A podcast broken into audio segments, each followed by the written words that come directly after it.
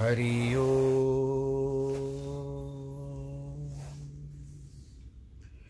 हरि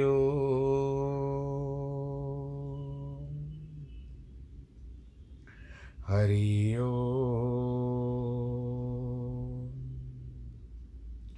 गुरुर्ब्रह्मा गुरुर्विष्णु गुरुर्देवो महेश्वरः। गुरुर्साक्षात् परब्रह्म। तस्मै श्रीगुरवे नमः। विघ्नेश्वराय वरदाय सुरप्रियाय लम्बोदराय सकलाय जगद्दिताय नागाननाय श्रुतियज्ञविभूषिताय। गौरीसुताय गणनाथ नमो नमस्ते। नाहं वसामि वैकुण्ठे, योगिनां हृदयेन च। मद्भक्तां यत्र गायन्ति, तत्र तिष्ठामि नारद। जिस घर में हो आरती चरण कमल चितलाय तहाँ हरि वासा करे, ज्योत अनंत जगाए जहाँ भक्त कीर्तन करे, बहे प्रेम दरिया, तहाँ हरि श्रवण करे, सत्यलोक से आए सब कुछ दीना आपने भेंट करूँ क्या नाथ?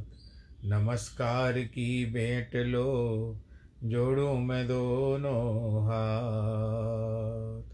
जोड़ू मैं दोनों हाथ, जोड़ू मैं दोनों हाथ। शान्ताकारं भुजगशयनं, पद्मनाभं सुरेशं विश्वाधारं गगनसदृशं मेघवर्णं शुभाङ्गं लक्ष्मीकान्तं कमलनयनं योगिविरधानगम्यं वंदे विष्णुं भवभयहरं सर्वलोकैकनाथम्। मङ्गलं भगवान् विष्णु, मङ्गलं गरुडध्वज, मङ्गलं पुण्डरीकाक्ष मङ्गलाय तनोहरि सर्वमङ्गलमाङ्गल्ये शिवे सर्वार्थसाधिके शरण्ये त्र्यम्बके गौरी। नारायणी नमोऽस्तु ते। नारायणी नमोऽस्तु ते। नारायणी नमोऽस्तु ते। श्रीकृष्णगोविन्द हरे मुरारे हे नाथ नारायण वासुदेव श्रीकृष्णगोविन्द हरे मुरारे हे नाथ नारायण वासुदेव हे नाथ नारायण वासुदेव श्रीनाथ नारायण वासुदेव हे नाथ नारायण वासुदेव, श्रीनाथ नारायण वासुदेव श्रीकृष्णगोविन्द हरे मुरारे, हे नाथ नारायण वासुदेव, हे नाथ नारायण वासुदेव, हे नाथ नारायण वासुदेव।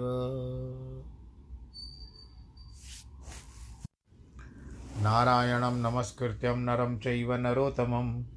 देवीं सरस्वतीं व्यास ततो जयमुदीरयेत् कृष्णाय वासुदेवाय, हरे परमात्मने, प्रणतक्लेशनाशाय, गोविन्दाय नमो नमः। सच्चिदानन्दरूपाय, विश्वोत्पत्त्यादिहेतवे, तापत्रयविनाशाय श्रीकृष्णाय वयं नुमः।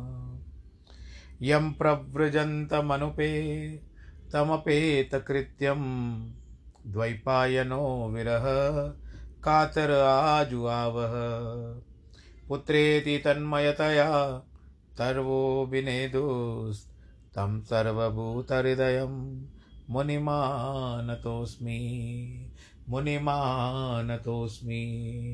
मुनिमानतोऽस्मि। बोलो कृष्ण कन्हैया, लाल की जय। श्रीमद् भागवत महापुराण की जय। भक्तों, प्रभु के चरणों का ध्यान करते हुए आज हम नवम स्कंद में ईशानु कथा की ओर चल रहे हैं। भक्ति का एक रूप है ये। हम पहले वापस चलते हैं सातवें स्कंद में। उसमें क्या बताया गया है कि जीव बल से अनुष्ठित होने वाले सामान्य धर्म का वर्णन है। अष्टम स्कंद में भगवत के बल से अनुष्ठित होने वाले सधर्म का धर्म है। आठवें स्कंद में जो कुछ आपने सुना, स्वयंभू मनु की मुक्ति, गजेंद्र का उद्धार देवताओं को समुद्र मंथन का परामर्श मंदरा नयन कच्छप आदि रूप उसके धारण, देवतादि में प्रवेश करके मंथन, धन्वंतरी के रूप में अमृत का दान, मोहिनी रूप में वितरण, दैत्यों का पराजय, बलि का आत्मसमर्पण, सब कुछ भगवत बल से ही निष्पन्न संपन्न होता है। अब नवम स्कंद में हम चलते हैं। बारहवें स्कंद के वंशानुचरित एवं द्वितीय स्कंद के अवतार एवं भक्तों के चरित्र की प्रधानता से ईशानु कथा रूप भक्तिवर्धक प्रसंग का निरूपण करते हैं। बहिरंग यानी बाहर से एवं अंतरंग भीतर से धर्मों के अनुष्ठान का फल भक्ति ही है। यह ईशानु कथा के श्रवण, कीर्तन, स्मरण से होती है। ईशानु कथा क्या है? ईश्वर की कथा। जो इस समय आप सुन रहे हो, उसमें आपके कान भी चल रहे हैं, मेरा मुख चल रहा है, बट जब मैं कहता हूँ श्री कृष्ण गोविंद हरे मुरारे तो आपके मुख से भी निकलता होगा। और फिर आप उस भगवान जी को स्मरण करते हो। इन कथाओं के द्वारा बीज की शुद्धि होती है, क्योंकि बीज का नाश हुए बिना दुख का नाश एवं सुख की प्राप्ति नहीं होती। दुख होता है गुणों के बेच से। गुणों के भेद से नौ प्रकार के दुखों का निवारण करने के लिए भगवान के अनुवर्ती भी नौ प्रकार के होते हैं। ज्ञानी एक प्रकार का होता है। ज्ञानी, कर्मी एवं भक्त के भेद से चरित्र तीन प्रकार के होते हैं। इस प्रकार दुख के निवारण के लिए तेरह अध्याय है। दस इंद्रियों के द्वारा सुख की प्राप्ति है, जो पाँच कर्मेंद्रियाँ हैं और पाँच ज्ञानेन्द्रियाँ हैं। अतः भगवान के भक्त दस प्रकार के होते हैं। और एक स्वयं भगवान है। इस तरह तेरह और ग्यारह दोनों मिलाकर नवम स्कंद में चौबीस अध्याय आते हैं। यद्यपि इस स्कंद में वंशीय और वंशधरों का चरित्र है, तथापि अवतीर्ण भगवान एवं उनके अनुवर्तियों का चरित्र विशेष रूप से है। अतः धर्म एवं सधर्म की अपेक्षा यह विशेष है। धर्म से वासनाओं में परिवर्तन, सधर्म से वासनाक्षय और भक्ति से वासनाओं का बीज ही नाश हो जाता है। यदि जीव भगवान की लीला का चिंतन करे कि मेरे प्रभु ऐसी ऐसी लीला की है, उन सेवकों को भी अपनी लीलाओं के अनुकूल कर्म करना चाहिए तो वह लोक व्यवहार में भी दृढ़ निश्चय करने के साथ, पुत्र पुत्रादिकों के साथ सर्वभाव से श्री कृष्ण का भजन करने लगता है। आदत डालनी चाहिए। प्रयत्न से बात आदत डालनी चाहिए। सब बातों के कहते हैं ना, हमको आदत पड़ गई हमको आदत पड़ गई है। परंतु कभी इस बात का भी विचार करिए कि सत्संग करने की कितनी आदत है। उसको बलपूर्वक भजन करने की आवश्यकता नहीं रहती, जो निरंतर करता ही रहता है।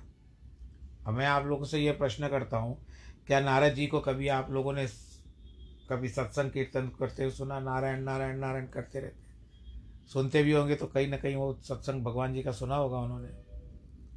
अतः यह ईशानुकथा रूप भक्ति पहले भक्त के चरित्र एवं पूर्ण लक्षणों से भी अधिक है। इन भक्तों की सारी क्रिया जन्म से लेकर मृत्यु पर्यंत भगवत के अनुकूल ही होती है। अतः प्रभु स्वयं उन्हें अपना बना देते हैं। सबसे पहले हम विचार करते हैं सूर्य वंश का स्मरण। क्योंकि श्रीमद् भागवत में सूर्य वंश और चंद्र वंश के राजाओं की कथा है। सूर्य द्वादश की आत्मा है। द्वादश आत्मा कहते हैं उसको। पुराण पुरुष हैं, पूर्ण गुण हैं। अतः बारह अध्यायों में उनका वंश का वर्णन है। और आपको एक बात और बता दूँ कि सूर्य नारायण बारह राशियों पर विभिन्न नामों से हर मास में उनका एक भी अलग नाम होता है। वहाँ भी बारह ही आते हैं। और चंद्रवंश का वर्णन बारह अध्यायों में है, जिनके छोटे छोटे वेद न हो। भगवान के अवतार काल में जो उनके साथ रहते हैं वह सबको जीवन में सुख, भक्ति और अंत में मोक्ष की प्राप्ति करा देते हैं। उस समय कोई भी अपने साधन बल से मुक्त नहीं होता। प्रमेय बल से मुक्त हो जाता है। प्रमेय का अर्थ होता है साक्षात दिखाई देने वाला भगवान। भगवान के अंतर्ध्यान हो जाने पर उनकी कीर्ति, संकीर्तन करके दूसरे लोग मुक्त होते हैं। सूर्यवंश में जिनका जन्म होता है, उनमें दोष का संस्पर्श नहीं होता। इसीलिए सब शुद्ध भक्त एवं महानुभाव हो जाते हैं। मोक्ष तो सबका समान होता है, परंतु उनका अनुभाव, प्रभाव विशेष होता है। वैवस मनु के पुत्रों में तीन विभाग हैं। वैवस मनुओं, जो चौदह इन नौ मनवंतरों में एक वैवस्वत मनु है। अब जिस तरह से हम लोग भी संकल्प करवाते हैं ओम विष्णु विष्णु विष्णु तत्सद ब्रह्मण, द्वितीय परार्धे श्रीश्वर द्वारा कल्पे जम्बू द्वीपे वैवस्वर मंत्रे। उनके पुत्रों के तीन विभाग हैं, एक सुधुम्न, एक कवि, एक शरियाती। ये आदि वैराग्य एवं ज्ञान से परिपूर्ण होते हैं, अतः शास्त्र की रीति से उन्हें उत्तम माना जाता है। नाबाक अम्बरीश और शशाद, ये मध्यम कोटि के माने जाते हैं। हरिश्चंद्र सगर भगीरथ, ये तीसरी कक्षा के हैं। निम्न कोटि तो नहीं कहेंगे, तीसरी कक्षा कह सकते हैं। सभी चरित्रों में ईशानुरगति, ईश्वरानुगति क्या होती है? नवम स्कंद में विश्व वंश का विश्व का विस्तार करे, अथवा विचार करे, अथवा एक एक व्यक्ति का सबसे कोई न कोई विशेष बात आती है। कोई ज्ञानी है, कोई वैराग्यवान है, कोई भक्त है, कोई गुरु सेवक है कोई ब्रह्मचारी है, कोई मंत्र दृष्टा है, कोई न्यायकारी है। इनके जीवन में ईश्वर, ईश्वरानुगत होने के कारण प्रत्येक में कुछ न कुछ विलक्षण अनुभव, प्रभाव प्राप्त होता है। अतः भगवान के अनुग्रह से, लौकिक दृष्टि से जिनके दोष हैं, वे भी मुक्त हो जाते हैं।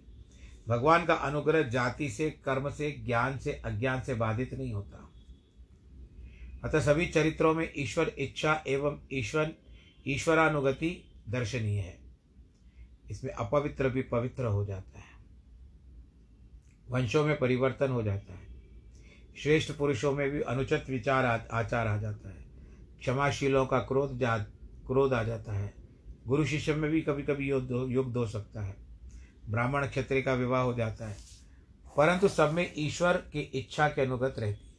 अतः सब ईशानुकथा इसमें न केवल पाप कर्म एवं वासना को विध्वंस करने की शक्ति है परंतु बीज को भी सर्वथा नष्ट कर देने की शक्ति है।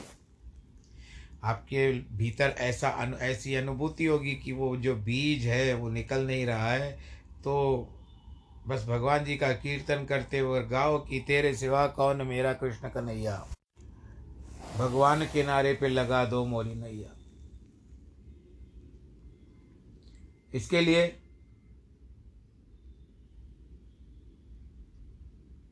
क्षमाशीलों को कभी क्रोध आ जाता है। प्रत्युत बीज को सर्वथा नष्ट कर देने की शक्ति होती है। पौरुष ऐसे प्रसंग है, स्वयं गंगा भी धरती पर आ जाती है। पौरुषता दिखाओ। खुद ही को कर बार बार कहता रहता हूँ, खुद ही को कर इतना बुलंद कि हर तेरी हर तकती से पहले खुदा तुझसे पूछे, बता तेरी रजा क्या है? भक्तों के ऐसे प्रभाव का वर्णन है कि चक्र भी उनके रक्षा में नियुक्त है। विष निष्प्रभा हो जाता है। अम्बरीश राजा की कथा। दो घड़ों के भजन से संसार सागर से मुक्ति मिल जाती है। दो घड़ी ये सब ईश्वर और उनके भक्तों की कथा है। दो घड़ी का अर्थ होता है, एक घड़ी होती है चौबीस, प्रमाण होता है चौबीस मिनट और दो घड़ी का होता है अड़तालीस मिनट। हम भी लगभग आपको एक घड़ी तो सब कथा सुनाते हैं।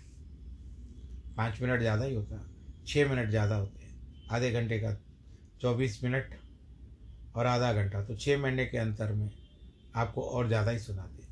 एक घड़ी यानी आधे घंटे की कथा सुनाते अब बात क्या आती है? हम भक्तों को कथा सुननी चाहिए, ईश्वर की कथा है। यदि साधा साधारण दृष्टि से भी देखें तो इन सत्पुरुषों के नामोच्चारण किए से पाप की निवृत्ति अंतकरण का शोध और पुण्य राशि प्राप्त होती है।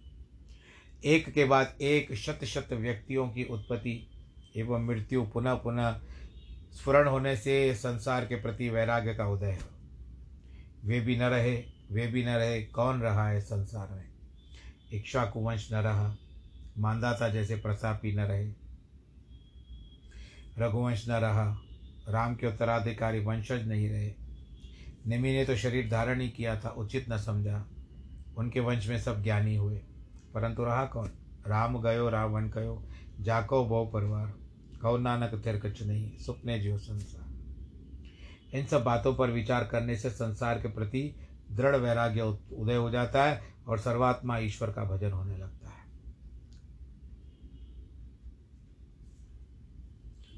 यह सत्य है कि चाहे आकृति, नाम, गुण, कर्म कुछ भी हो भगवान उनमें अनुगत रहते हैं। वे आकृति प्रवृत्ति नहीं है, स्वयं तत्व है। अतः मत्स्य कच्छप वरा की आकृति धारण करने से भी उनकी कोई संकोच नहीं होता। वारा भी धारण करते हैं। मछली बन जाते हैं, कछुए बन जाते हैं। लौकिक दृष्टि की अच्छाई बुराई भगवान को स्पर्श नहीं करती। राम के अवतार में अपने समकालीन उत्तर कौशल के समग्र जन समूह अपने धाम में ले जाना एक विशेष बात है। लंका में जाकर जहाँ वहाँ के राक्षसों और राक्षसा राक्षसीयतियों का राक्षसीयत को दर्शन देकर मुक्त करना यह बीज का ना, नाश नहीं तो और क्या है। जिन्होंने भी भगवान का दर्शन किया स्पर्श किया अनुगमन किया सबके वासना बीज सर्वथा नाश होता है। क्यों न हो? जिस वंश में उन्होंने जन्म लिया था उनके सतपुरुषों ने गंगा को धरती पर उतारकर सर्वदा के लिए सबके लिए मुक्ति मार्ग का रास्ता खोल दिया था, कि नहीं खोला था? ये भगीरथी, अंशुमान इत्यादि जो थे, दिलीप, सगर राजा, ये सब रघुकुली थे। परशुराम के द्वारा भी यही कल्याणकारी गुण प्रकट हुआ है। ठीक यही बात श्री कृष्ण में देख, अवतार में देखने आती है। महाभारत की युद्ध भूमि में भी जब श्री कृष्ण दर्शन करने आए, करते हुए जो मारे गए थे, उन्होंने साक, स्वरूप का साक्षात और कहो क्या था?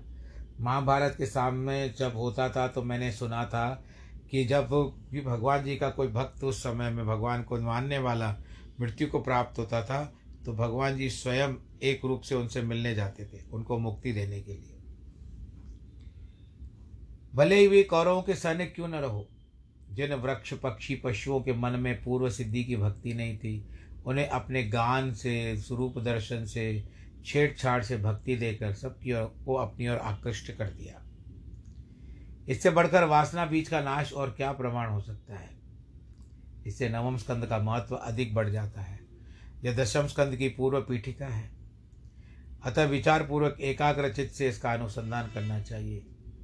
ईशानु कथा की भगवान आविर्भाव मूल है।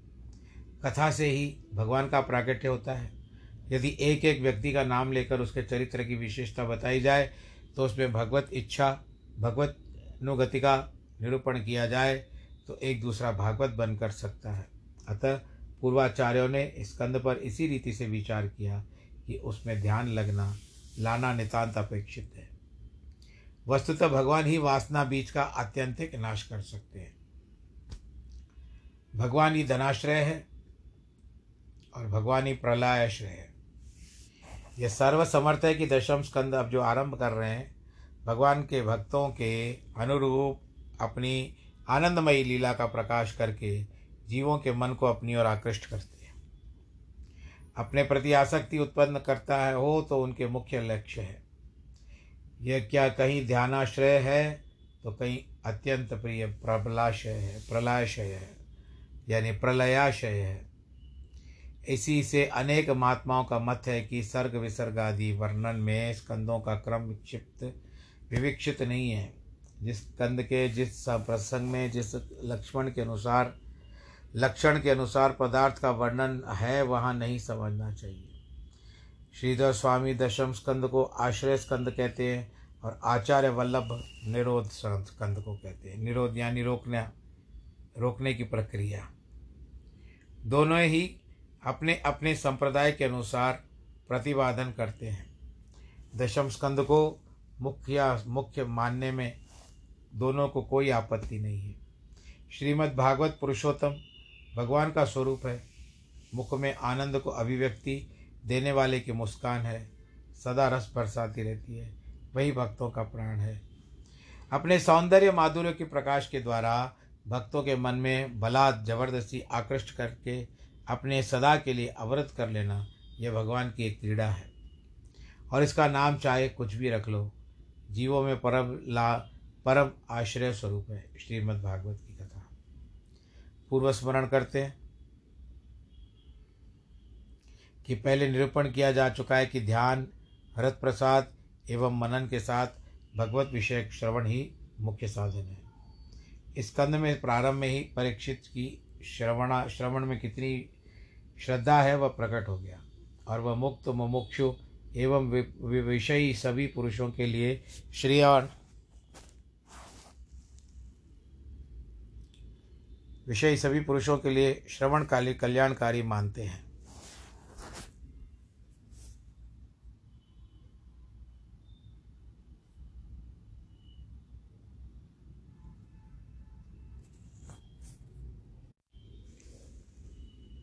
श्रीमद् भागवत जो है श्रीमद् भागवत पुरुषोत्तम भगवान का स्वरूप है। मुख में आनंद व्यक्ति देने वाले की मुस्कान है। सदा बरस, रस बरसाती रहती है। वही भक्तों का प्राण है, जिसके हृदय में यह भागवत रूप पुराण पुरुषोत्तम के सदा आनंद बिखेरते रहते हैं। उसे बढ़कर और कोई नहीं है। अपने सौंदर्य माधुर्य के प्रकाश के द्वारा भक्तों के मन बलात् आकृष्ट करते अपने सदा के लिए अवरुद्ध कर लेना भगवान की एक क्रीड़ा है। इसका नाम चाहे कुछ भी रखे, जीवों के लिए परम आश्रय का स्वरूप होता है। यह निरूपण किया जाता है कि परीक्षित की श्रवण कितनी श्रद्धा है प्रकट होता है। मुक्त, मुमुक्षु एवं विषय सभी पुरुषों के लिए श्रवण को कल्याणकारी मानते हैं। और श्रवण न करने वालों की पामर आत्मघाती यह भवरों की भवौषधि है। कृष्णारहित वैद्य के द्वारा बतलाई हुई।